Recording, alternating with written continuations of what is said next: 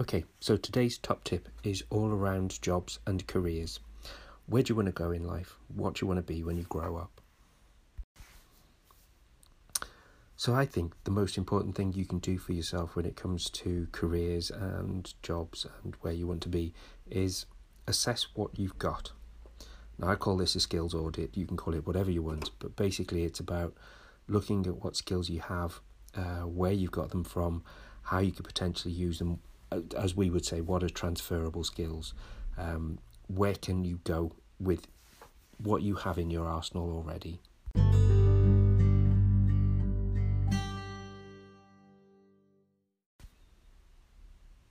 So now you kind of know what a skills audit is. How do you actually do one? And between you and me, don't overcomplicate it. You can Google it, you can search, and you will find all sorts of answers.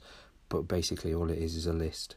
Um, now, what I do is just sit with a pack of post it notes or a pack of sticky notes and um, list on each one a skill that I think I've learned in a role that I'm confident I have the ability to actually redo um, so we're not talking off, uh, about one-off things here. We're talking about things that you can continually do time and time again.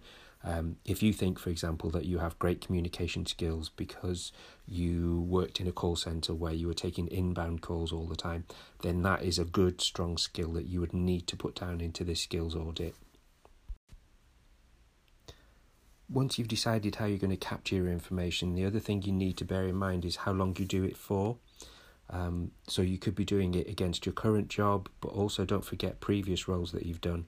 So maybe use your current CV and go back through that and look at the other roles that you've done and what you're saying on your CV are the skills that you have. Because don't forget, your CV is literally just like a shop window, it's a sales tool, and that's what we're talking about here with your skills audit.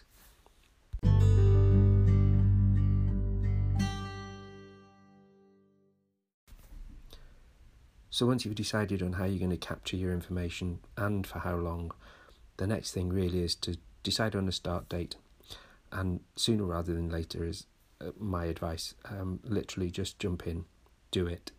Uh, get in the habit of jotting these things down as and when you do them. Um, keep it as simple as possible. That way, there's less to remember and there's less to go wrong. Um, but literally just note down the skill and any details you think might be useful to help you at a later date when you come to do a bit of analysis. So once you've done all of this, what what next? What happens next? The simple answer is it is the analysis piece. So it's where you look at where you've got really good strong skills from several um, various different areas, uh, potentially different jobs that you've done, um, college, school, out of school clubs, um, outside interests, that kind of thing. And then what you're looking for is where do you go next? What's your next job? So what are these skills telling you? And that's what you need to do with the analysis piece is start looking at where could your skill set actually take you and you'd be surprised. Now something I do here and it, it's really simple is it, take the top three.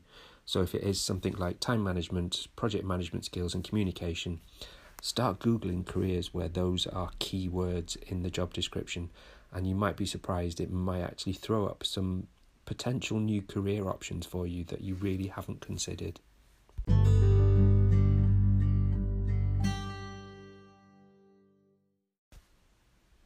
Okay, so this was one short tip.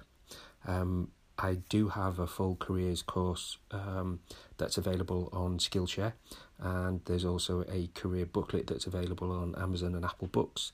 Um, just look me up under Chris Jones or Top 10 Tips, and you'll find all of the books and the courses available there. Uh, good luck with your job hunting, um, and please do email me if you've got any other tips or queries that you, you, might think of. Uh, the email address is jonesyinc, that's jonesy, I-N-C, learn at gmail.com. Okay, take care.